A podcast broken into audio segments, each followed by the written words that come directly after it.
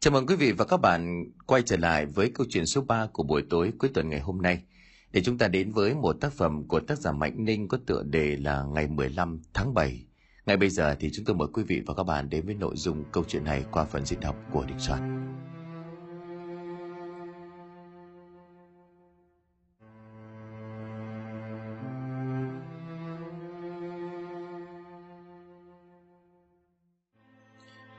Tôi đối với gia đình kỳ lạ nhà này lúc nào cũng có một cảm giác tò mò. Hình như sau cánh cổng gỗ ọp ẹp kia là ẩn chứa biết bao điều kỳ dị, như là muốn lôi cuốn. Nửa còn lại là muốn làm cho bản thân của tôi hoang mang và kinh sợ. Nhưng mà càng tò mò thì bản thân lại càng bị thôi thúc, bắt mình phải khám phá cho bằng được. Để rồi khi mà xanh mặt vì chứng kiến những chuyện lưu trai, thì chỉ biết tìm đến gia đình như cái phao cứu cánh cuối cùng – nhưng mà thời điểm đó có những người lớn cho rằng bọn trẻ con rất nhiều chuyện, hoặc giả như chẳng mấy ai tin vào việc gặp ma quỷ.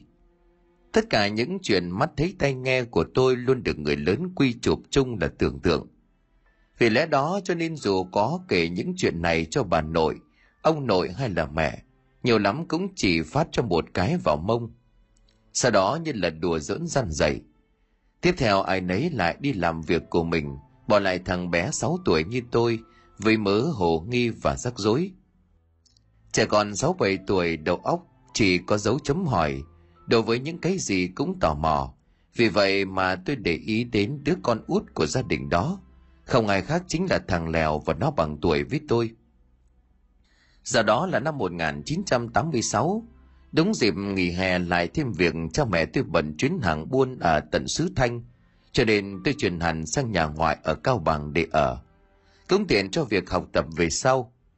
Hành trang mang theo cũng chỉ có dăm bộ quần áo, một con siêu nhân nhựa hàng tàu mà anh Năm hàng xóm vứt đi.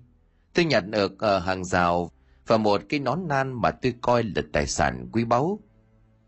Nhà ngoài tôi giàu đó sống ở một ngôi làng khá là heo hút, đường vào làng hai bên phủ ngập bóng tre, Làng quy tầm gần 300 hộ dân cho nên cũng khá thừa thớt. Tôi còn nhớ từ con ngõ bụi bặm quẹo vào nhà ngoại của tôi có một chiếc áo lớn lắm. Xung quanh nhà ngoại là tán lá che kín, quanh năm phủ bóng mát. Sau lưng là đám ruộng lúa trải dài ngút tầm mắt. Mỗi con ngõ nhỏ trong làng này từ đầu tới đuôi luôn có một hai chỗ ăn thông giống như là một cái lưới lớn vừa giống như là một khoảnh ruộng che kín khe rãnh và quả thật sau khi tìm tòi khám phá thì ngôi làng này không có đường cụt. Đám trẻ con dạo ấy bất luận lớn bé đều kiểu nuôi thả. Mùa xuân chơi đánh khăng, mùa hè đi tắm sông, mùa thu thì chơi trong chóng, mùa đông thì đi đào trộm khoai. Tụi tôi dạo ấy quay đi quẩn lại chỉ nghĩ làm thế nào, đổi phương thức chơi. Khi đó bất cứ ai vào làng này hầu như tùy ý cũng có thể thấy được. Đám tiểu quỷ chúng tôi đầu đầy mồ hôi bùn đất, chạy nhảy điên cuồng. Có lúc thì đụng phải người lớn làm việc bận rộn. Cha mẹ thỉnh thoảng quát mắng một câu, rồi cũng không có thời gian mà quản nữa. Và nói thật làm sao mà quản chúng tôi cho nổi. Đương nhiên loại địa hình này cũng thích hợp nhất là dễ dàng để cho chúng tôi mặc sức chạy nhảy nô đùa và trong đám bạn dạo ấy, tôi nhớ và cũng ấn tượng nhất là thằng Lèo. Một phần vì nó bằng tuổi tôi, phần khác là hầu hết đám trẻ con trong làng chẳng hiểu lý do gì mà xa lánh, không cho nó chơi chung. Nếu không có thể bắt chuyện chắc nó cứ lùi thủi chơi một mình ở gốc si già trước cầm. Theo như lời của bà ngoại tôi kể cũng như là thông tin mật mà đám trẻ con trong làng kể, Tôi được biết cả nhà bốn người nhà thằng Lèo đều không phải là dân nguyên quán ở vùng này. Cha của thằng Lèo tên là Đũa, năm đó ngoài 40 làm nghề thợ mộc. Người đàn ông sức vóc lực điền ấy để lại ấn tượng cho tôi bằng một bộ diêm mép rậm rạp, dáng đi như rắn bò và là người nói rất nhiều, nhưng mà được cái tính tình thơm thảo. Lần nào cũng sang nhà dù thằng Lèo đi chơi, ông Đũa cũng cho tôi khi thì củ khoai, khi thì cái bánh, có khi là cái kẹo chảy nước mà ông bảo là thắp hương trên bàn thờ, quên không lấy xuống, để lâu thành ra như vậy. Ông Đũa ngoài việc làm mộc còn kiêm nghề làm chài cá, bản thân của ông ta có thể nhịn ăn nhịn mặc, nhưng lúc nào cũng phải đảm bảo cho hai đứa con trai mỗi ngày có thịt có cá. Nhưng có lẽ do hoàn cảnh quá nghèo, lại thêm việc thằng con lớn quanh năm quạt quẹo ốm đau. Có những ngày việc ở sườn mộc không có, chạy lưới nguyên đêm chẳng bắt được thứ gì. Ông Đũa chỉ biết dùng hai tay trần đến hồ nước phụ cận, bắt một vài con cóc nấu cho hai đứa con ăn. Dù tay mình bị nọc độc da cóc bài tiết tổn thương, cho nên đám trẻ con chúng tôi vô cùng ghen tị với anh em của thằng Lèo vì được chiều chuộng quá độ. Mẹ của thằng Lèo mới thực sự là người gây ấn tượng mạnh nhất bởi dáng hình và tính cách cổ quái. Khác xa với ông chồng mồm năm miệng mười, mẹ của thằng Lèo là bà cái rất kiệm lời. Một cái người đàn bà với cơ thể gầy gò xanh xao, cái mũi khoằm to tướng choán hết khuôn mặt, hàm răng vàng vọt và mái tóc lưa thưa, hệt như ông ba bỉ trong các câu chuyện ngoại kể. Quả thật cái bà cái là người cực kỳ cổ quái, bất luận xuân hạ thu đông, bà đều mặc một thân áo sơ mi hoa nhỏ và quần tây màu nâu thật mỏng. Mỗi ngày cầm trong tay một nắm thóc gọi mấy con gà bà nuôi, so với bà càng gầy chưa xương như que củi, mà cho nó ăn, và cũng chỉ cố định một khung giờ, đó là 12 giờ trưa và lúc sẩm tối. Theo quan sát của tôi, bà cái không thích chuyện trò với hàng xóm, nhưng bà thường phải dựa vào việc trẻ tre, đàn mấy cái lồng gà nhằm phụ chồng của mình, bán lấy tiền nuôi sống vợ chồng và hai đứa con trai tỉ như là một ít chổi, tấu gạo, nón vân vân. Trên mặt của bà luôn lộ ra vẻ đau khổ khó gọi tên, như là bệnh nhân bị bệnh khó nói vậy. Hoặc như đứa bé luôn bị quả trách, Gương mặt của bà vàng như là thóc và đôi môi xanh hơi khô khốc, khiến cho người ta nhìn vào vô cùng khó chịu. Có một điều tôi nhận ra đó là mỗi lần thích con trai quay về, trong ánh mắt không cách nào che giấu chán ghét và sợ hãi, nhưng hoàn toàn tương phản với hành động quan tâm săn sóc mà bà dành cho thằng con trai út của mình. Giọng nói của bà ấy rất trầm, giống như là một lớp mạng tre, hoặc là từ trong lòng đất vọng lại vậy. Dưới trời nóng như là tiếng rít của ve sầu sắp tắt thở. Người phụ nữ này tuy không thích tham gia náo nhiệt nhưng thường có thể nghe thấy bà và con trai trò chuyện. Nhưng phần lớn đều là bà nói chứ không nghe con trai của bà trả lời song thỉnh thoảng có nghe thấy vài câu. Bởi vì phần lớn thời gian ban ngày của thằng lèo là bám đít tôi ở bên ngoài chơi đùa. Chỉ có buổi tối hai mẹ con mới cùng chuyện trò một chỗ. Có mấy lần tôi thức dậy đi tiểu, nghe thấy bên cạnh nhà có động tĩnh. liền ghé vào dưới cửa sổ của nhà họ lén nghe. Thật tuyệt vì gia đình nội tôi cách nhà thằng Lèo chỉ có một hàng rào rông bột, Nhưng nội dung nói chuyện rất kỳ lạ, thậm chí khiến tôi khó hiểu. Đại đề như, mày tha cho nhà tao đi, mày rút cuộc còn yêu cầu gì? Hay là mày định hành hạ gia đình tao tới khi nào, còn chưa chịu buông tha cho gia đình tao sao?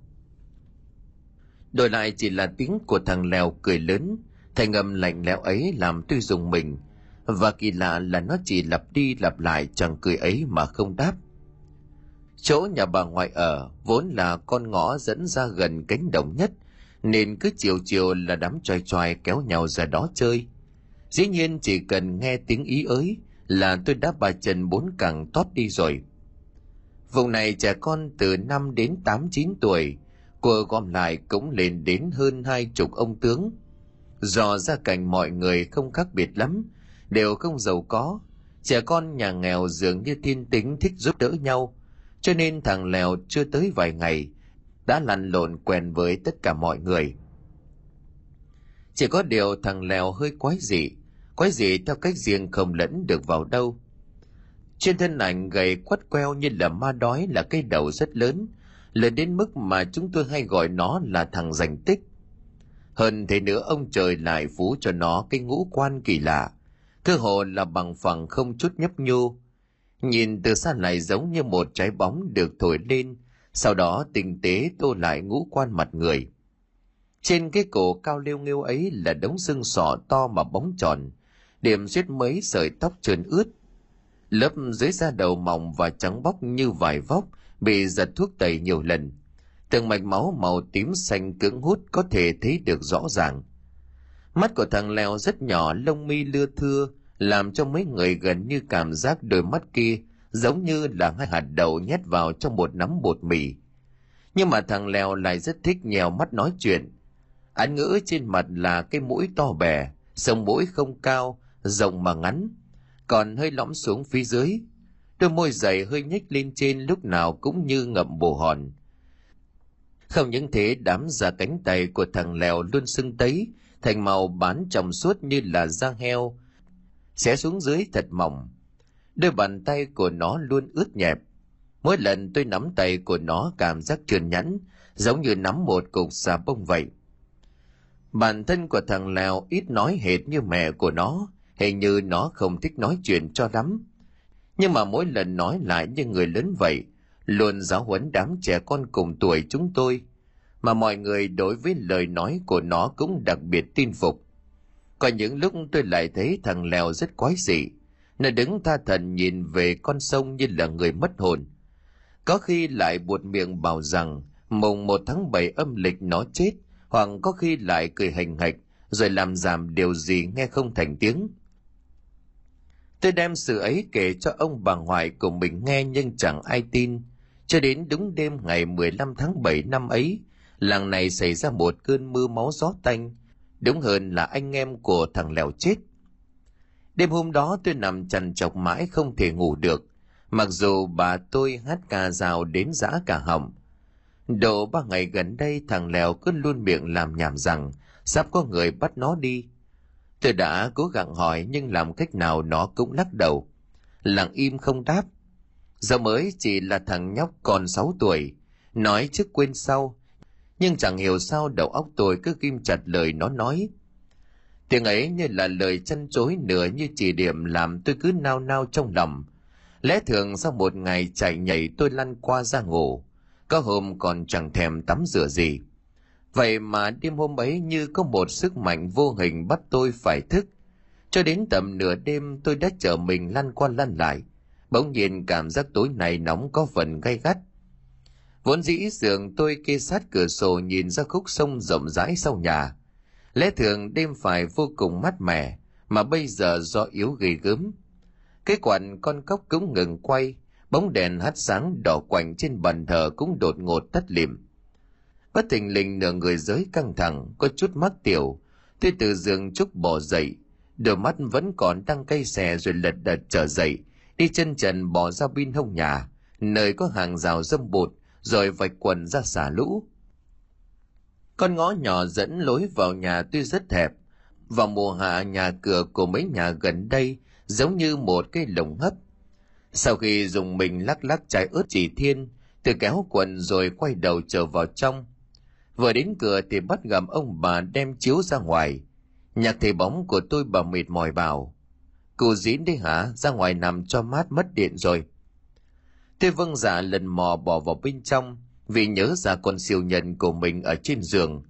Không có nó thì không ngủ được.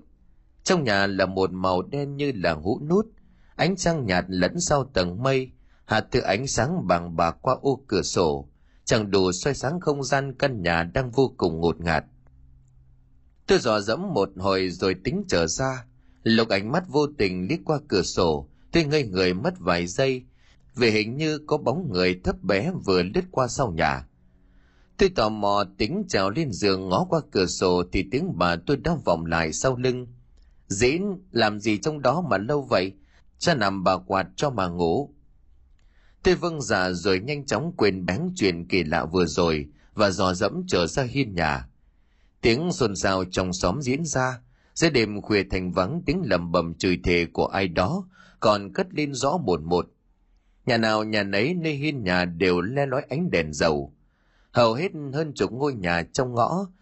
Tất cả mọi người có lẽ cũng đem nào giường nào chiếu trúc trải bên ngoài để tránh nóng. Nhà bà ngoại tôi ở gần cuối con ngõ thâm u, mà ở đây mỗi nhà mỗi hộ đều không có nhà xí. Người lớn phải đi hơn một trăm thước ra ngoài cánh đồng để vệ sinh. Về phần trẻ con đều giống nhau là xả tạm ở cống nước bên cạnh. Thành ra tiếng chân người kéo nhau đi đái cũng vọng lại rõ một một. bóng trong cây xóm nghèo lại rộn lên, nhưng rất nhanh lại chìm vào không khí u tịch ai cũng cần nghỉ ngơi để sáng sớm lại cắm mặt ở ngoài đồng. Nằm gục trong lòng của bà ném ánh mắt ra xa, tôi có thể lờ mờ thấy ngoài cửa nhà đều nằm mấy người. Mọi người không hề nhúc nhích, giống như là hàng hóa chất đống, không phân biệt được ai. Ánh trăng màu bạc xuyên qua khe hở của đám cây cối rậm rạp, chiếu rọi trên bắp thịt trần trụi của họ, phản xạ ánh sáng kỳ dị. Sát cạnh nhà tôi là cụ tám làm nghề hàng mã, thập thoáng trong không gian tranh tối tranh sáng đó là đám hình nhân cụ tám chất chứa lố nhố đầy sân.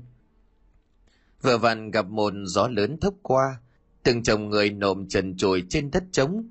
Tôi thoáng dùng mình hầu như không phân biệt được những thứ nằm trên đất kia có phải là người thật hay không. Nằm một lúc cũng chẳng thể ngủ được, tôi lật đật ngồi dậy tha thần chơi một mình. Ngó sang thấy ông bà của mình đã ngủ, mà ngủ nhe răng hai tay đặt lên ngực. Chẳng hiểu sao lúc ấy tôi mường tưởng ông bà mình hệt như xác chết, chẳng còn có sinh khí, chỉ chờ đem vào quan tài rồi mang đi chôn. Tha thần trên một lát bỗng dưng tôi tò mò ngó sang nhà thằng Leo. Là thầy nóng bức là như vậy, mà nhà nó đóng cửa then cài, tuyệt chẳng thấy bóng dáng một ai ngủ bên ngoài. Đến lúc này tôi mới sực tỉnh về hình như từ khi chuyển đến nhà ông bà ngoại sinh sống đến giờ. Bất luận thời tiết nóng thế nào tôi cũng không hề thấy gia đình của nhà ông đũa ăn ngủ ở bên ngoài. Mỗi lần ăn xong cơm tối cả nhà liền vào trong nhà đóng cửa thật sớm. Tính tò mò cố hữu lại nổi lên, tôi lật đật đứng dậy định qua chỗ hàng rào nhìn xem đến cùng. Nhưng mà chưa kịp đánh mắt qua khe hở, thì bất thình lình thanh âm kéo kẹt nơi đầu cổng nhà của thằng Lèo vọng ra, làm cho tôi giật mình cựng lại. Dưới ánh sáng lờ mờ tôi nhận thấy một bóng đàn bà mặc vải xô trắng lầm lỗi tiến từ ngoài cổng vào. Người đàn bà ấy nòm khá trẻ, tóc tai thả dài, gương mặt ấy tựa như là tầm tuổi gì út nhà tôi. Phần vì mái tóc che mất một nửa khuôn mặt, phần vì ánh trăng bằng bạc chẳng đủ soi rõ dung nhan, cho nên tôi chẳng thể nhận ra bóng của người đàn bà đó là người nào trong làng. Người đàn bà đi rất nhẹ tự hồ như là chân không chạm đất, vì tôi chẳng nghe thấy tiếng động nào phát ra. Nhưng có một điều tôi chắc chắn rằng từ lúc tôi thấy người đàn bà này, thần trí của tôi như là mụ mị. Chân tay chết cứng toàn thân lạnh toát, cổ họng như không thể thốt được tiếng nào. Mất mấy giây sau tôi mới bàng hoàng như sực tỉnh cơn mộng mị. Theo bản năng tôi vội vàng ngồi thụp xuống bên cạnh một đám dâm bụt, đưa tay gạt mớ lá che mắt, định thần nhìn kỹ một chút, tôi chợt ngây người trước cảnh tượng trước mắt. Người đàn bà đó lách người vào trong nhà tôi rất nhanh rồi trở ra, một nửa gương mặt lạnh lẽo vô hồn của bà ta quay về hướng tôi. Toát ra cảm giác hưng phấn và giải thoát không cách nào ức chế, giống như tù nhân đã mãn hạn tù vậy. Lại như là con bạc trong canh bạc đang quan tâm đến kết quả. Trong tay của bà Lam Lam sợi dây thừng buộc trâu, toàn thân toát ra ánh sáng lờ mờ xanh thẳm. Người đàn bà đi giật lùi vừa đi vừa giơ tay vào trong nhà vẫy vẫy, miệng làm nhảm điều gì tôi không nghe rõ. Người đàn bà cứ giật lùi từ bậc cửa ra đến giữa sân, vượt qua chỗ tôi nấp và biến mất sau cánh cổng có cây gòn bảy tầng đang im lìm, vươn cành hệt như là những cánh tay mà quái trong bóng đêm. Rất may có lẽ bà đang nôn nóng rời đi, không hề chú ý đến tôi. Tôi định thần nhìn lại cánh cổng vẫn khép hờ, gặp gió đang đung đưa nhẹ nhẹ. Đang định bỏ vào nơi ông bà nằm thì tôi bất giác khựng người lại. Vì tiếng kèn kẹt rồi vào tay của tôi, và lần này nó phát ra từ cánh cửa chính nhà thằng Lèo. Vừa đánh mắt nhìn sang tôi giật mình khi thấy thằng Lèo đang lầm lũi gục đầu từ bên trong nhà đi ra. Tôi định lên tiếng gọi nhưng mà luồng gió lạnh từ sau nhà thổi ập đến, mang theo hơi lạnh tột cùng, làm cho tôi khẽ co do. Cổ họng cũng cứng ngắc hệt như có ai đó bóp chặt. Đôi mắt của tôi đã quen với màn đêm cứ chừng chừng nhìn chằm chằm sang nhà của thằng Lèo. Lúc thằng Lèo ngang qua chỗ của tôi ngồi, thì tôi bất giác nó quay ngoắt đầu nhìn chằm chằm vào mặt tôi, làm cho tôi á khẩu. Theo phần xà ngã ngồi ra đằng sau. Chỉ một giây thoáng của đó, tôi hãi hùng nhận ra mắt của thằng Lèo không hề nhỏ như ban ngày từng thấy. Trái lại lại hiện lên ánh sáng như là mắt mèo vậy. Đến khi định thần lại tôi liền tiếp tục ghé mắt nhìn sang, cũng là lúc thằng Lèo đang lầm lũi tiến ra ngoài cổng. Nhìn cái tướng đi giật giật như là con rối gỗ mà tôi không khỏi dùng mình. Thằng Lèo vừa đi vừa lầm bầm thanh âm ập ẻ nơi đầu lưỡi hệt như tiếng rắn thở. Cô ơi, đợi cháu với, đợi cháu với. Thanh âm ấy khác xa tiếng nói ngày thường của nó, âm điệu đó rất thấp, lại giống như là giọng nói của một người đàn ông trưởng thành. Giống cậu và ông ngoại tôi thì đúng hơn, nhưng mà u uất và vô hồn. Ngay sau đó thằng Lèo đẩy cổng ra đi, theo hướng của người đàn bà ban nãy rồi mất dạng sau cánh cổng tồi tàn. Tôi hơi sợ cảm giác nóng bức trước kia đã quét sạch, toàn thân tự hồ như là vừa ngâm nước đá. Với tầm thức của một đứa trẻ lên sáu tôi chẳng suy nghĩ được điều gì sâu xa. Bất giác xoa ra gà nổi lên hai cánh tay và lật đật trở lại hiên nhà, gối đầu lên tay của bà ngoại rồi ngủ mà chẳng suy nghĩ gì thêm. Dẫu vậy hình ảnh của người đàn bà ban nãy và giọng nói của thằng Lèo cứ quẩn quanh, ám ảnh tâm trí làm tôi không thể chợp mắt. Tôi đối với chuyện xảy ra ban nãy cảm thấy vô cùng không chân thật. Có lẽ tôi đã nằm mơ, căn bản là chưa từng xảy ra. Ngay lúc đó tôi ăn ủi mình như vậy. Đang lăn qua lăn lại thì bất thình lình gió đột ngột trở lạnh, như là dao sắt cứa thịt làm tôi khẽ dùng mình là thay ông bà ngoại tôi cứ tỏ ra như không. Tôi bất giác xúc vào trong lòng của bà cho vơi đi bớt cảm giác rét lạnh đang xâm chiếm cơ thể của mình. Thì là thay tay của tôi chạm vào thứ gì đó tròn tròn như quả cầu thịt. Vừa mở mắt nhìn, tôi suýt nữa đái tổ tổ ra quần. Vì nằm bên cạnh tôi bây giờ không phải bà ngoại, mà lại là thằng lèo. Và bàn tay của tôi đang sờ lên đầu của cậu ta. Thằng Lèo nằm sát mặt tôi cách chỉ độ một găng tay, đang chừng hai mắt cánh mũi vào phòng nhìn tôi. Đương nhiên tôi giật mình kêu thét lên một tiếng, xong rất nhanh cậu ta dùng tay che miệng của tôi lại. Đi theo tao dĩ nơi.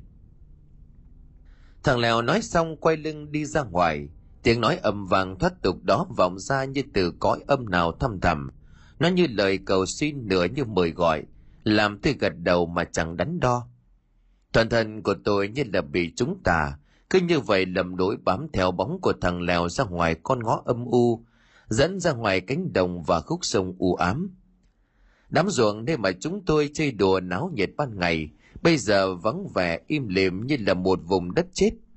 Nhưng năm đó còn chưa có các loại hàng quán về đêm như là quán rượu, quán nét, cho dù là tivi cũng là xa xỉ của một số ít người. Quãng thời gian này bên ngoài ngoài trừ đám thuyền trải răng lưới đêm, ngay cả một bóng quỷ cũng không có. Tiếng bước chân của tôi và thằng Lèo quanh quần vẽ khắp con đường thâm u, phủ đầy những bụi bặm. Thằng Lèo cứ như vậy cắm mặt mà đi chẳng nói với cô, chẳng nói với tôi lời nào. Nó gục đầu đi không nhanh không chậm. Chẳng biết là qua bao nhiêu cánh đồng cứ như vậy đi mãi, cho đến gần khúc sông sát bãi Tha Ma. Tôi nhìn không được mới cất tiếng hỏi. Lèo, mày đang đi đâu đó? Thằng nào vẫn chậm chậm bước đi chẳng thèm quay mặt lại mà tiếp tục đáp tôi bằng một chất giọng u uất. Tao đưa mày đi tìm xác. Tìm xác ai? Tôi lẩm bẩm hỏi xong lần này thằng Lèo không trả lời. Nó cứ lầm đối đi ở phía trước cách tôi đổ dăm bước chân. Bất giác nó liền cất tiếng cười hừ vài tiếng. Đôi vài khẽ run lên theo mỗi nhịp bước đi làm cho cái đầu to tướng như là sắp rơi ra khỏi cổ. Tôi chẳng hỏi thêm cứ như là có người dắt tay kéo đi. Không biết là đi bao lâu tôi gần như là mệt muốn nhắm tịt mắt lại. Ngay lúc đó tôi phải đụng người thằng Lèo. Hóa ra nó đang đứng khựng lại. Mắt của nó nhìn chăm chăm vào khu mà hoang, nơi trồn thầy xác trôi giặt về làng. Thằng Lèo đứng im lìm không nói năng gì. Tôi thấy lạ thì bèn vỗ vai của nó rồi hỏi. Mày dắt tao ra đây làm gì? Thằng Lèo bất thần quay đầu lại. Chỉ một giây đó thôi, tôi kinh hãi rú lên rồi ngã ngồi ra đằng sau. Rõ ràng thân người nó vẫn còn quay lưng với tôi, nhưng mà cái đầu loe hoe vài cọng tóc lại quay ngược lại đằng sau. Thành âm của tiếng vằn xương phát ra răng rắc, thằng Lèo đứng nhìn tôi chăm chăm. Hai hốc mắt lúc này là một khoảng đen ngòm dưới ánh trăng, đang dì ra dòng máu thâm xỉ, nhễu ra cả khóe miệng mấp máy. Làn da của nó tím thâm, trên cổ còn hẳn lên vết dây thừng tím lịm. Nó đứng im lìm trong không gian nhập nhoạng đó, bàn tay sưng sầu khẽ chỉ về khúc sông cuối nghĩa địa rồi cất lời. Trong đêm khuya thành vắng, thanh điệu ấy lạnh lẽo đến vô hồn. Xác tao ở ven sông kia, đừng cho người nhà tao ra tìm, đừng cho người nhà tao ra tìm. Diễn diễn ơi! Làm gì mà gào lên thế hả? Tiếng của bà ngoại cất lên làm cho từ ú ớ choàng tỉnh. Hái hùng nhận ra là một cơn mơ. Tôi tái mặt ôm chầm nếp bà của mình rồi khóc lên dấm dứt. Chưa kịp lên tiếng gặng hỏi thì nhà thằng lèo đã dâm gian. Ông đũa chạy xong sang nhà tôi rồi lắp bắp. Bác chồng ơi, thằng lèo nhà em có sang nhà bác chơi không?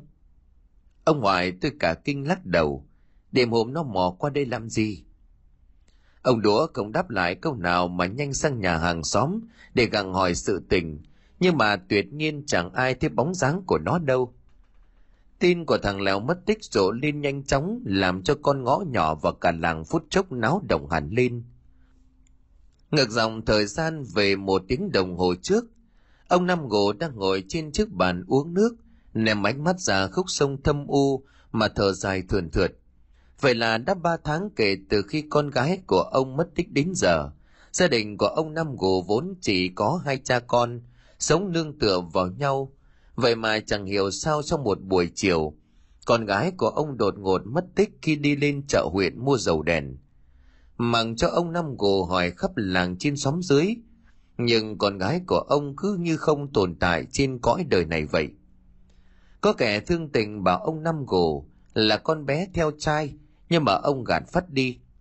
Cho dù con bé đẹp người đẹp nết là trốn theo đuổi của biết bao thanh niên trong và ngoài làng, nhưng mà đẻ con ra lại mười mấy năm từ tay nuôi nấng sau khi vợ mất ông hiểu tính của con bé lắm. Ngồi nghĩ ngợi một lúc đợi đẫn đông năm gồ mới mệt mỏi ly thân vào trong. Nóng đêm này thực sự không gian cực kỳ bí bách hơi nóng thắng cô hồn lên từ đất mẹ làm cho ông cảm thấy ngột ngạt sớm chớp đánh văng liên tục sáng tím cả một góc trời nhưng mà mưa vẫn không tìm đến Mấy hôm nay đều như vậy. Ông Năm thở dài phanh cái ngực áo rồi ngồi xuống giường. Chiếc giường che ọp ẹp khẽ oằn xuống và khẽ vang lên những tiếng cọt kẹt theo mỗi nhịp trở mình. Đành ánh mắt ra khung cửa lờ mờ sáng, ngó nhìn đám cây cối ủ rũ nằm nghiêng ngả. Tiếng dế kêu liên hồi. Gió từ con sông lạnh lẽo miên man thổi vào nhà, luồn lách qua mọi ngõ ngách, mang đến một làn hơi khô rát, u buồn. Ông Năm Gồ chỉ ước có mưa. Ngay lúc này với ông và nhiều người thì cơn mưa là một liều thuốc an thần, làm cho đầu óc thư giãn dễ dàng chìm vào giấc ngủ. Bên trong làng im ắng chẳng có tiếng động, căn nhà của ông tọa lạc ở khúc sông hoang lạnh, cách đám mà hoang nơi chôn thây của người làng một quãng, vắng lặng gấp mười. Không khí có phần thi lương làm cho ông Năm Gồ có phần khó chịu. Gần nửa đêm tầm này có lẽ cả làng đã đi ngủ, chỉ còn mình ông lẻ loi thưởng thức nỗi buồn sâu thẳm, để tuyệt vọng của trời đêm này ông đoán vậy. Ngó nhìn màn đêm thâm u đang rầm trong ánh chớp, bất thần tâm trạng bây giờ hoàn toàn khác với ba tháng trước. Lúc ấy hồi hộp hoang mang lo lắng cho con gái bao nhiêu, thì bây giờ ông Năm Gồ cũng bỗng thấy quặn lòng. Tâm trạng của ông đột nhiên trùng xuống bồn chồn lo lắng vạn phần. Không phải là ông lo cho số phận của bản thân mình, mà là lo cho đứa con gái nhỏ bé của mình. Nói rồi như con bé có mệnh hệ gì thì ông sống sao? Nằm một lúc miên man trong mớ bỏng bong, ông Năm Gồ lật đật trở dậy, với tay lấy một nén nhang. Ông nhanh chóng châm lửa đoàn cắm xuống, xì sùm gấn vái ra tin một hồi, hít một hơi thật sâu vào lồng ngực. Giờ đây ông cảm thấy tự tin hơn, quả quyết tin rằng con gái của ông chỉ bỏ đi đâu một thời gian. Suy nghĩ được chốc lát ông nằm Gồ lại trở lại chiếc giường che ọp ẹp và cũng nhanh chóng thiếp đi. Cảm giác trời đêm nay trong phút chốc thật là yên bình và tĩnh lặng. Có lẽ nỗi nhớ con làm cho ông Năm Gồ nhanh chóng kéo lại thực tế vũ vàng. Lại một lần nữa ông trở dậy, nhìn ra khung cửa. Ông bần thần nghĩ ngợi miên man về một điều gì đó Trong tiềm thức của ông đột ngột nhớ lại vì gương mặt dáng đi của con gái, một nỗi nhớ đến cồn cào xé ruột xé gan. Cũng vì nỗi nhớ cồn cào lại thêm việc chẳng thì ngủ, ông Năm Gù đột nhiên muốn thả bộ ra ngoài bãi bồi.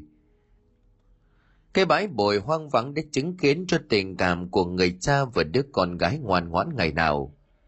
Không cảnh đêm khuya vừa lúc thích hợp rất giống với quang cảnh ngày xưa, khi mà con bé chưa mất tầm mất tích. Nghe đoạn ông nhanh chóng đẩy cửa bước ra ngoài, xỏ vội đôi dép vào chân, khoác vội cái áo khoác mỏng lên người rồi thả bộ dưới ánh trăng, hướng đến chính là cái bãi bồi ở ngay gần nhà mình và cách bãi tham ma của làng chỉ mấy trăm mét. Nhưng ông Năm Gồ vừa bước ra khỏi cổng nhà chưa được nửa bước, nhưng mà đôi chân của ông dường như không sao bước nổi. Giống như có một bàn tay vô hình đang níu giữ, khiến cho ông không thể bước tiếp. Gió đêm bỗng nổi mạnh trong cái tiết trời tháng bảy cô hồn, tiếng cầu kinh từ ngôi chùa gần đó vọng ra não nề. Liền lúc đó một cơn gió lạnh sộc vào thân thể, làm chân tay của ông run rẩy. Cái lạnh thấm qua da thịt lan ra khắp lục phủ ngũ tạng, làm cho ông dùng mình. Hai hàm răng va vào nhau lách cách. Bật rằng ông Năm Gồ trở ngược vào trong nhà và cũng quyết định gạt phăng cái ý định ra dạo ở bãi biển bồi giữa đêm khuya. Ông Năm Gồ nhấp một ngụm trà rồi co mình lên trên ghế lẩm bẩm. Đêm này thật là lạ, mấy bạn nãy còn ngột ngạt bức bối, bây giờ cứ như tháng chạp lạnh gì mà lạnh vậy. Quả thật lời của ông Năm Gồ nói không sai, bên ngoài tiết trời đột nhiên quá lạnh lẽo. Ông Năm Gồ thở dài đưa tay đóng cửa lại rồi chui lên giường cho bớt lạnh. Chiếc chăn lùng bùng ở góc giường, ông Năm Gồ thò nửa thân mình vào bên trong, thì chợt cảm thấy tay của mình dường như đang sờ phải một vật gì lạnh lẽo ướt sũng. Ông Năm Gồ mơn man mò mẫm tiếp thì giật bắn mình, vì cái thứ trong chăn lại chính là một thân người, một thân người bằng xương bằng thịt. Ông Năm gù ú ớ đạp tung chăn, vòng vàng nhảy xuống đất cuống quýt rồi ngã ra sau. Mấy giây sau hoàn hồn ông liên tục tự vỗ vào đầu của mình. Chắc có lẽ ông bị điên rồi. Hồn ma nào có thể tồn tại trên đời. Vì ông là người đã từng trải qua trăm trận đánh giặc, đã bao lần sống chết dưới mưa bom bão đạn. Những chuyện ma quỷ không thể nào xảy ra. Chắc chắn là do tinh thần của ông không ổn định, không quen thủy thổ đêm nay cho nên mới sinh ra loại cảm giác như vậy. Ông Năm gù gỗ vỗ đầu thêm vài cái, rồi lật nhanh cái chăn ở trên giường mở ra. Và lần này quả thật là chẳng có người nào nằm trong chăn. Điều đó chứng thực là vừa rồi ông Năm gù sợ quá, cho nên tưởng tượng ra thân người. Khi thần trí hoàn lại thì ông Năm gù một lần nữa giật thoát mình khi nghe tiếng nói thì thào ở đâu đó. Xen lẫn là tiếng gió rít lọt qua khe cửa ở ngoài đêm đen. Ngày 15 tháng 7, ngày 15 tháng 7. Ông Năm Gồ nghe trong tiếng gió xen lẫn mà cảm thấy rùng mình. Rõ ràng là có tiếng người mà lại giống như tiếng gió rít thành những âm thanh na ná giống như vậy. Hay là do chính ông tưởng tượng ra chăng? Ông Năm Gồ lắc đầu ngoài ngoài không tin vào những gì mình mới nghe được. Nhưng mà cảm giác lo sợ bắt đầu xâm chiếm toàn thân. Ông lật đần chui đầu vào trong chăn và cố nhắm mắt lại – mặc cho những gì xảy ra ở ngoài kia có như thế nào đi chăng nữa. Hay dù trong chăn có xuất hiện thân người đi chăng nữa, ông cũng sẽ không cử động thêm chút nào. Ngoài cửa gió chợt ngừng bật, ông Năm Gỗ ôm chăn trùm kín. Thế một lúc lâu không có chuyện gì nữa thì thò đầu ra ngoài nhìn quanh. Ông dần thở phào nhẹ nhõm, vì lúc này những thứ đáng sợ ấy đã không tiếp tục hiện lên nữa nhưng mà ông lại bần thần nghĩ đến cái âm thanh xen lẫn trong gió kỳ nhắc đến. Ngày 15 tháng 7, ngày 15 tháng 7 nào, hôm nay mới là mùng 2. Ông Năm Gồ lờ mờ cảm giác ra điều gì đó, phải chăng sự kiện kinh khủng nào đó đáng sợ hơn nhiều sắp ập đến đối với ông và làng này. Ông Năm Gồ lắc đầu quyết định đi ngủ. Ngày mai ông sẽ dành cả một ngày để tìm hiểu tình hình của làng mình trong những năm qua – Ngoài trời gió đã tắt dần và ông Năm Gồ đã chìm vào trong giấc ngủ mộng mị. Nằm ngủ chưa được quá 10 phút, ông Năm Gồ lại bàng hoàng trở dậy. Trong giấc mơ ấy thì ông nghe có tiếng chân người nện rất nhẹ, kèm với tiếng cười lanh lành tiếng cười ấy đích thị là của trẻ con, nhưng nghe mà quái lắm. Ở bên ngoài trời trăng đã thoát khỏi tầng mây và sáng rực. Không khí đã bớt đi được phần nào tịch liêu. Nằm lăn qua lăn lại, cố rũ giấc ngủ nhưng chẳng thể ngủ lại. Buồn chân buồn tay, ông năm gù trở dậy, bắn điếu thuốc lào rồi tha thần vác thuyền đi trải lưới. Việc trải lưới đêm đã trở thành thói quen lâu nay của ông giờ này đám thuyền trài hoạt động nhộn nhịp lắm. Ông năm gù một vai vác thuyền, tay kia cầm cái bình ắc quy, rồi xăm xăm tiến lại khúc sông. Không khí yên tĩnh của buổi đêm chỉ có tiếng côn trùng bên bờ sông kêu giả dích. Gió đã ngừng thổi và xung quanh sương đêm che mờ mịt một khúc. Vừa toan thả thuyền xuống thì ông khẽ giật mình, khi thấy ở xa xa trong lòng sông cát bên cạnh khu mả hoang của làng sau màn sương mỏng dưới ánh trăng leo lắt có bóng gì đó đang trôi? Một khúc gỗ lớn trăng. Mà mùa này làm gì có mưa lũ mà có cây đổ. Cái bóng đèn đó từ từ trôi. Ông căng mắt lên nhìn. Giữa không gian yên tĩnh đến lạ, cái bóng ấy dần dần hiện lên. Một dáng vật gì đó như là thân cây chuối, đang chậm chậm trôi theo dòng nước. Không nghe có tiếng động, ông năm ngồi chớp miệng rồi bắt đầu buông mái chèo hôm nay nhằm ngày mùng 2 tháng 7 cô hồn, trăng sáng vàng vạc chiếu xuống mặt sông thật đẹp. Ông năm gồ buông lưới rồi rút cái điếu ra bắn một hơi. Ngả người vào trong lòng thuyền, ông năm gồ phê thuốc ngồi nhận nha mấy câu ả đào. Thềm nhà thấp thoáng trăng tròn, gió vàng hiu hắt như gương mặt sầu. Niềm tâm sự thấp cao mọi lẽ, tình cảnh này biết kể cùng ai, chứ mà kể cùng ai giọng của ông năm gồ rền rĩ nghe được câu mất câu trăng ông thẫn thờ nhìn trời nhìn sông rồi lại nghĩ về con gái của mình. Ý nghĩ ấy thoáng qua rất nhanh vì tiếng quẫy nước thật lớn. Ông năm gồ khạc bãi đờm nổ tuẹt xuống nước rồi chẹp miệng. Mẹ kiếp cái chốn tiên cảnh thế này, mà tiên sư đứa nào kháo chuyện bậy bạ, rõ là một đám yếu bóng vía. Từ đồ chưa có câu chuyện mà mọi người bàn tán rằng lâu nay thêm một bóng trắng lờn vườn cành bãi bồi này. Khúc sông này buổi tối nhộn nhịp lắm. Ngoài ông năm gỗ đi thả vó còn có mấy đứa nhỏ tầm 11, 12 đi xoài ếch với chiếc đèn pin nhỏ xíu. Chúng hay lên nhà của ông chơi ngồi nghe ông kể chuyện bên tây bên tàu. Vậy mà nay vậy vắng tiệt. Đố có đứa nào bén màng đến khúc sông này? Ông năm gỗ đâm ra buồn lắm chả biết chuyện trò cùng ai ngồi ngẩn nga thêm một chút ông bắt tay vào kéo lưới. Cái tiết trời tháng 7 cô hồn nóng hừng hực là như vậy, mà bây giờ lạnh buốt. Từng cơn gió cứ thấp vào tấm thân gầy của ông năm gồ từng đợt. Ông khẽ dùng mình kéo cao cổ áo rồi mà vẫn lạnh. Trời động vài câu, ông lò mò dừng tay lưới, chầm điều thuốc cho ấm bụng ngáp ngắn ngáp dài. Trong bóng đêm lờ mờ ánh trăng kia điều thức của ông đỏ rực lập lòe như là mấy con chơi ở khu mà. Ông nằm chả sợ bố con nhà ma nào. Từ thuở cha sinh mẹ đẻ đến giờ đi đêm đi hôm, ông chả biết còn mà nó hình thù ra làm sao, có đáng sợ như dân làng đồn đại hay không? Mà nếu như có, chắc ông cũng hộ cho nó chảy té khói. Bất chợt ông năm Gỗ nghe vàng lại bên tai, tiếng khóc từ phía dốc cảnh khu mà đầu tiên là nghe loáng thoáng sau đó rõ dần, rồi rít lên từng chập nghe ai oán não nề. Hẳn như là người khóc có chuyện gì buồn đến thảm thiết. Ông năm gồ dòng tay nghe có tiếng phụ nữ. Quái lạ vậy rồi ai còn lang thang ở nghĩa địa. Thì không vọng lại mỗi lúc một rõ và nghe rợn rợn. Cho chiếc thuyền tấp vào bờ năm gồ tiến lại cây miếu ngự ngay ở nghĩa địa. Cây miếu này bỏ hoang đã lâu chỉ thắp một cái bóng đèn hạt liệu đỏ chết mà nhìn như muốn bỏ chạy. Từ khi trời nhập nhoạng đã chẳng có ai bén mảng ra chốn này. Ông năm gồ mỗi lúc lại gần cái miếu hơn, bây giờ chỉ nghe tiếng khóc của phụ nữ. Ông năm gồ nhìn vào miếu chẳng có ai. Theo tiếng của ông chèo thuyền ra thêm một đoạn, chỗ có rằng lục bình gần gốc đa giả chưa kịp định thần thì một tiếng ồn vọng lại làm cho ông hoàng hồn ông năm gồ lấy hết can đảm trèo sắt lại. Chỉ một giây thôi, ông kinh hãi rú lên, rồi dồn hết hơi tàn trèo ngược trở lại. Cầu lúc ấy thì dân làng ùn ùn kéo nhau ra bờ sông, đèn đuốc sáng rực cả một vùng. Ai nấy cũng thi nhau vạch bờ vạch bụi để xem thằng lèo có bị ma giấu hay không.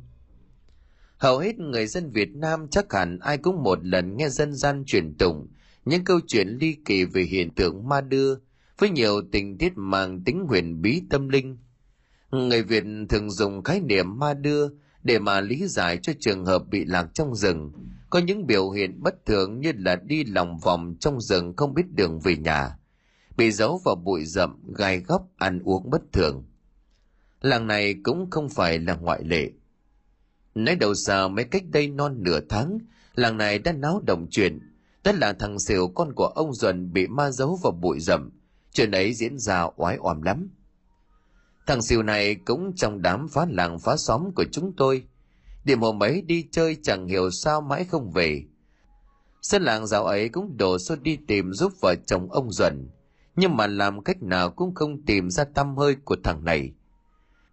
Đến tận 10 giờ đêm, ông bản hàng xóm mới bảo, thằng này khóc bị ma giấu rồi, nhà mày sang làng bên nhờ cô đồng nhi về đây xem cho có bệnh thì vái tứ phương. Một mặt, anh em họ hàng nhà ông duẩn cùng dân làng đi lùng sục khắp hang cùng ngõ hẻm. Một mặt thì một người họ hàng nhanh chóng lấy xe honda để chờ ông cụ bà đi mời cô đồng. Mất khoảng chừng nửa tiếng đồng hồ sau thì bà nhi có mặt, trên vai đeo theo túi vải màu đỏ. Bà đồng bước xuống xe kêu lấy ra một cái bàn với ba cây nhang, hai cây đèn cầy từ lúc đó cũng theo ông bà xem náo động. Nhắc thấy sự ấy thì nghĩ bà đồng này chuẩn bị làm phép giống như ông pháp sư trong phim cương thi ở bên hồng kông, nhưng mà không phải. Nhang đèn chuẩn bị xong, bà đồng nhi lấy chồng túi vải ra một cái khăn màu đỏ phủ lên bàn. Một cái đồ cắm nhang làm bằng đất đã bị khô rồi. Một ít bông vằn thọ tươi mà bà vừa hái ở nhà, và mấy cái bánh bông lan chuẩn bị mọi thứ xong, bà đồng nhi đốt nhang, nhắm mắt lại khấn lầm rầm không ai nghe rõ. Rồi hỏi tên tuổi của thằng xỉu được một lúc thì bà mở mắt ra căng thẳng bà hỏi, thằng xỉu là con ai ở đây? Mọi người giật mình vì nãy giờ có ai đó nhắc tới thằng xỉu đâu. Ngay cả họ hàng và ông bàn cũng chưa đả động gì. Ông xuân danh mặt run giọng hỏi thằng xỉu nó là con của con, có gì vậy cô? Bà đồng nhi nhìn ông Duẩn rồi quay qua bàn thờ. Bà đồng nhi nhìn ông Duẩn rồi quay qua bàn thờ, nhắm mắt lại khấn tiếp, hỏi họ tên tuổi của thằng xỉu mọi người im lặng theo dõi, chỉ nghe thì tiếng ếch nhái xung quanh giữa không gian gần nửa đêm về sáng vang lên từng chập. Tôi đứng chen chân và giữ hàng vì sợ quá. Được tầm gần năm phút, bà đồng nhi cắm nhang đốt cây đèn cầy rồi kéo tay của bà duẩn đi thẳng vào đám sậy đằng trước. Mọi người định đi theo sau nhưng bà đồng nhi không cho. Từ từ thấy bà đồng với vợ của ông duẩn đi khuất sau đám sậy chỉ còn mỗi bóng của cây đèn cầy đang leo lét. Đột nhiên nghe tiếng vợ của ông duẩn kêu lên rõ to, bà đồng nhi cũng kêu lên. Đứa nào ở ngoài chặn nó lại, đừng để cho nó chạy. Mọi người đứng ngoài kinh hãi, chưa hiểu chuyện gì xảy ra thì nghe trong đám sậy ầm ầm như là có con trâu đang quậy ở trong đó. Rồi thằng diệu ở đâu chạy ra nhìn nó ai cũng muốn chết đứng. Hai con mắt của nó xanh lè như là mắt mèo ban đêm bị chiếu đèn vào vậy. Tóc tai bù xù mà nó có mấy vết xước. Máu đang chảy áo thì đứt nút hết. Nước miếng nhiễu sang hai bên mép cắm đầu mà chạy ra. Bà đồng như liền kêu lên, chặn nó lại, nhét bông vạn thọ vào miệng của nó ông duẩn với hai ông ngành ở xóm chặn đầu gạt chân vật nó xuống. Ông duẩn cuống cuồng lấy bông vằn thọ nhét vào miệng của nó. Thằng triều gầm gừ như là con thú bị sập bẫy. Bốn người đàn ông mà làm muốn không lại nó. Bà đồng nhi với vợ của ông duẩn đi ra, nhìn vợ của ông duẩn sơ xác, như là vừa mới chết đi sống lại. Bà đồng nhi chẳng chậm chân tiến lại chỗ thằng xỉu nhìn nó gọi họ tên của thằng xỉu mấy lần. Lúc này nó mới bắt đầu hiện lại, rồi từ từ nhắm mắt như ngủ. Bà đồng nhi kêu mọi người chờ nó về nhà, tắm rửa thay đồ cho nó. Vợ chồng của ông dần ở lại với bà đồng cúng vái gì thêm một lúc nữa, rồi mới trở về. Trở về với hiện tại, cả làng đang điên cuồng vạch bờ bụi mà gọi tên thằng lèo, nhưng mà dường như vô vọng đang tính có cửa thầy thì bất thần tiếng gào đến lạc dòng của ông năm gồ làm cho cả làng hoàng hồn.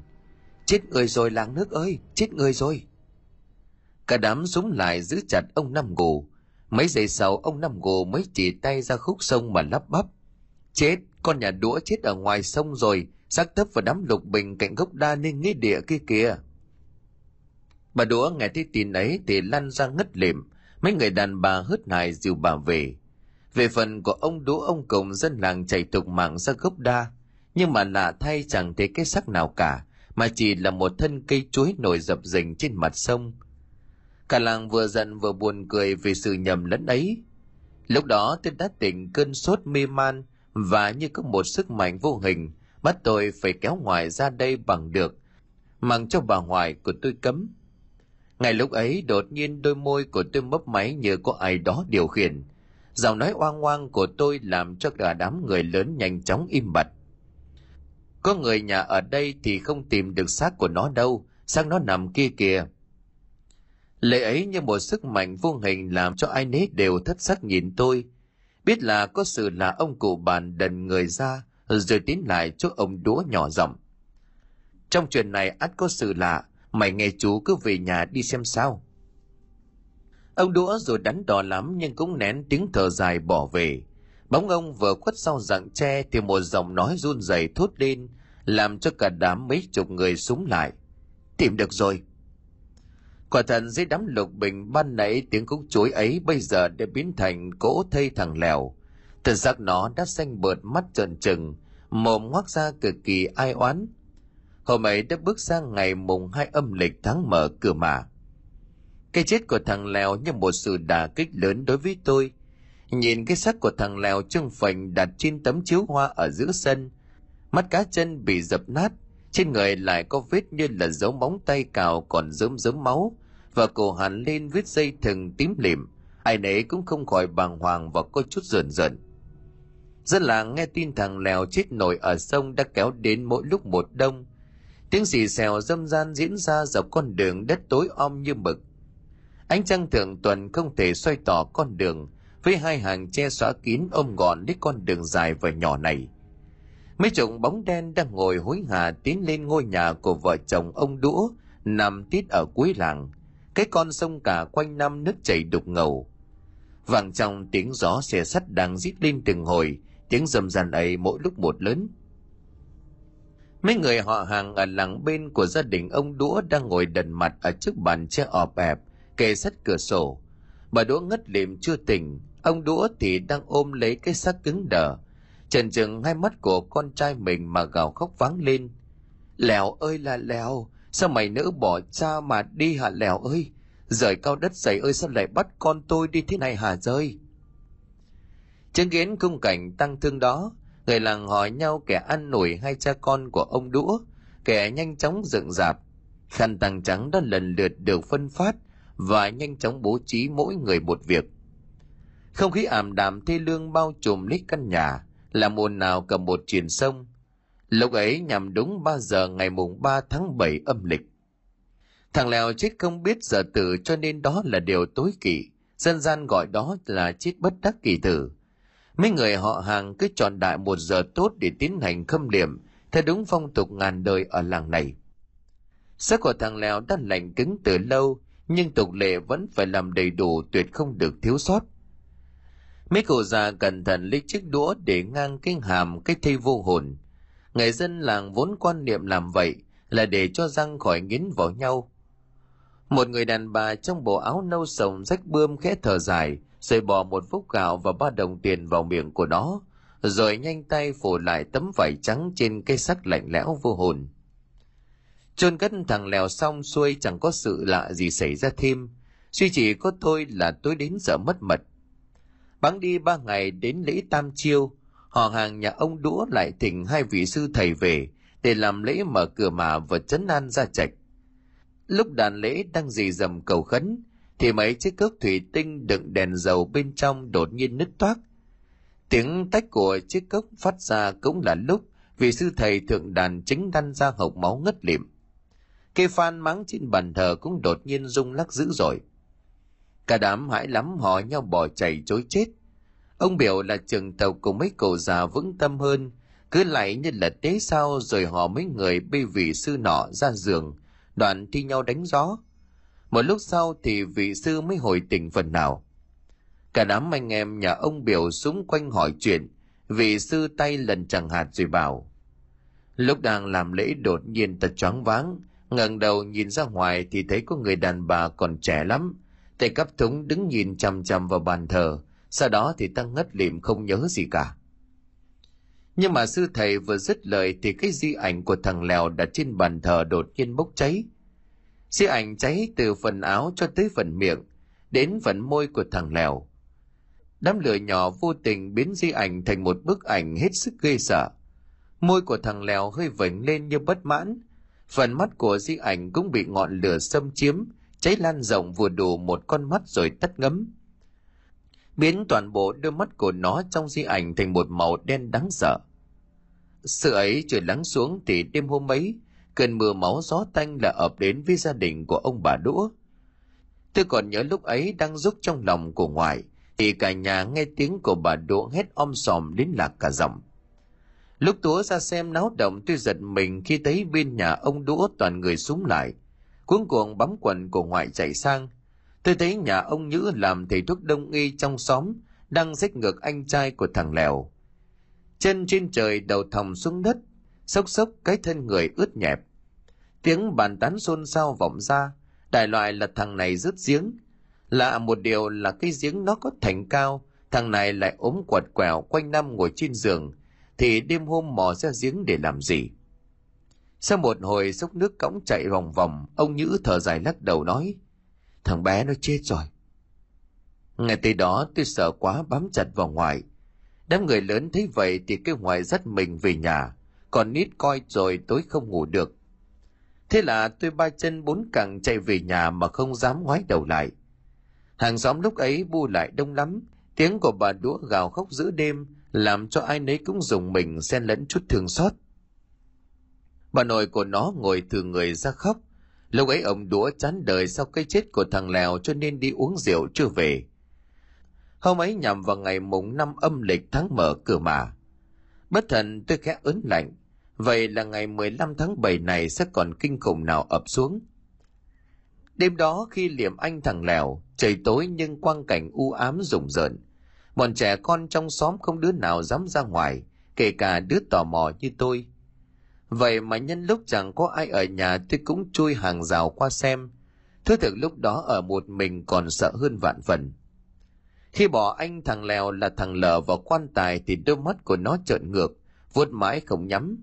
Bà đũa càng khóc dữ dội hơn. Ông đũa thì chẳng còn sức mà khóc, ông cứ ngồi bệt ở đất mà nốc rượu ừng ngực. Ngay lúc đó thằng cháu họ của ông đũa nằm đó liền tám, cùng bố mẹ sang đây lo liệu ma chay cho thằng lờ, đột nhiên lăn quay ra lên cơn co giật. Mắt của nó nổi cơn máu đỏ trợn ngược lên nhìn trần nhà, lầu lầu liếc ngang liếc dọc, cả nhà cực kỳ quái đản. Đám họ hàng khiếp hồn chạy tới, người thì bóp chân bóp tay, có kẻ sợ quá sức chịu đựng cho nên ngất xỉu tại chỗ. Lúc này trên nhà trên nơi đặt quan tài của thằng lở thì bất thình lình có một cơn gió lùa nhẹ, làm cho đèn dầu le nói tắt hít. Chú của thằng lỡ nhanh tay thắp lại đèn và thắp hương cấn bàn thờ tổ tiên, và khấn thằng cháu của mình thì gió ngừng thổi. Ngay lúc đó có một ông cụ chống gậy trúc có mặt trong đám lo liệu mai chay thở dài mà bảo. Không ổn rồi, nó chết giờ chồng cho nên nó sẽ về lôi thêm mấy người trong nhà theo. Cả nhà của ông đũa phút chốc ở Mỹ cả lên. Ông trưởng tộc nhanh chóng cho người sang mời thầy khu, và thầy bùa có tiếng ở làng này chuyên về chấn niệm cúng bái.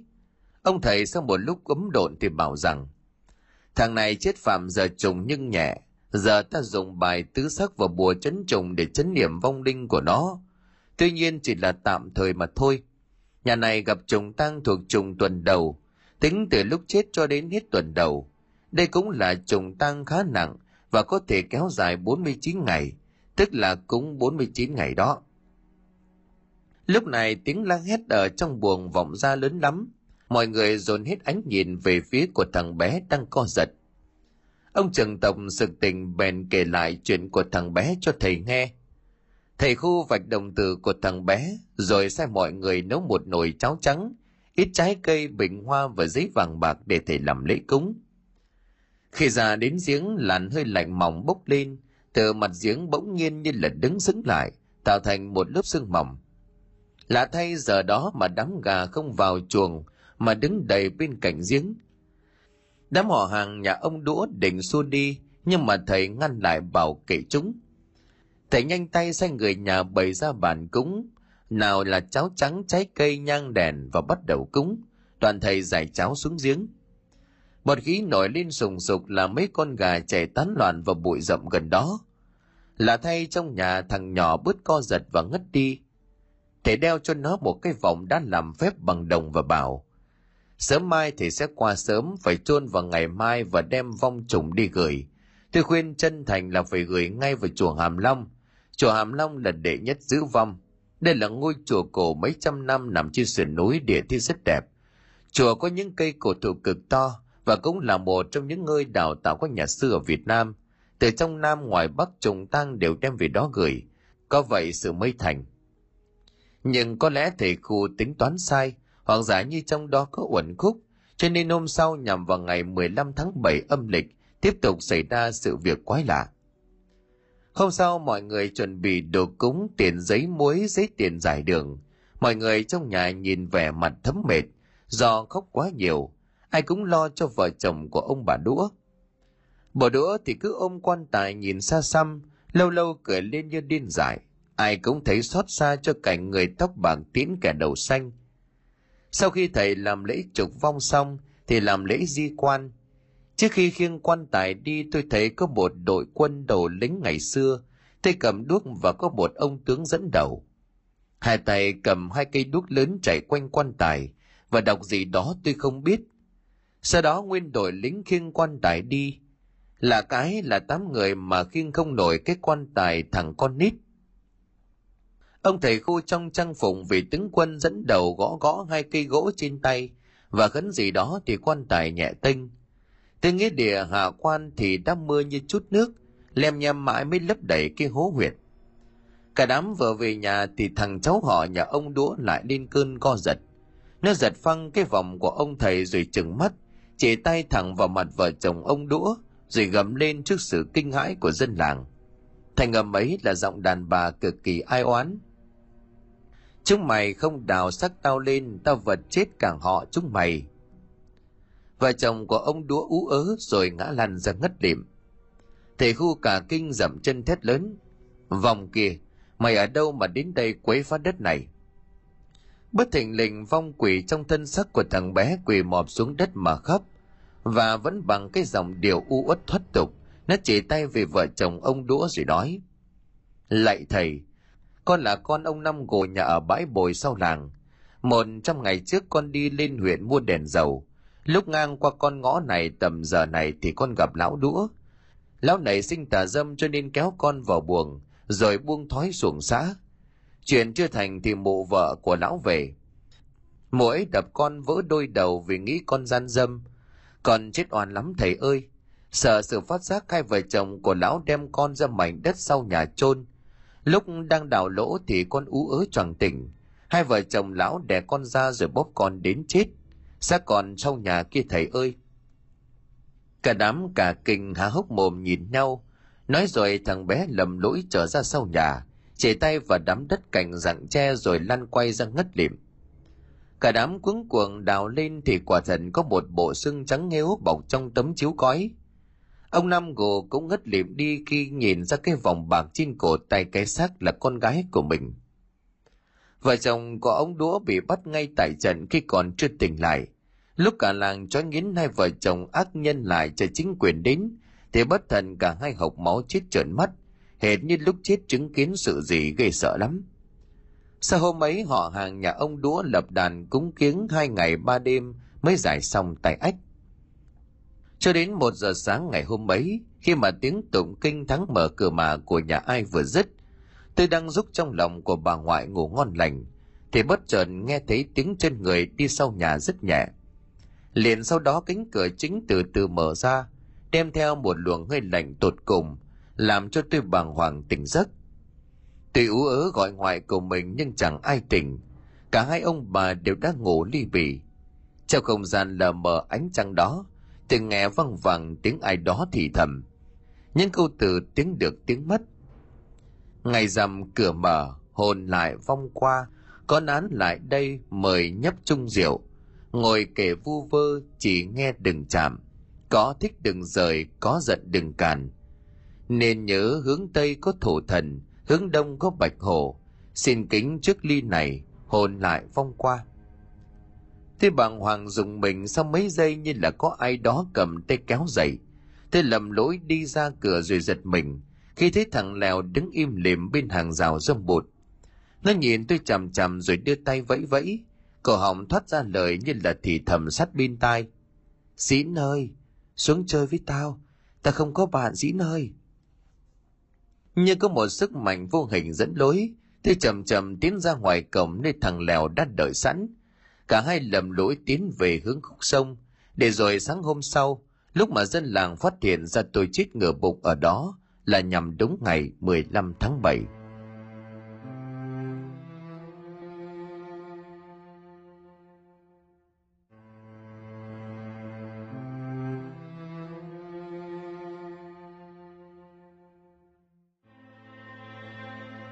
Xin cảm ơn quý khán thính giả đã chú ý đón nghe.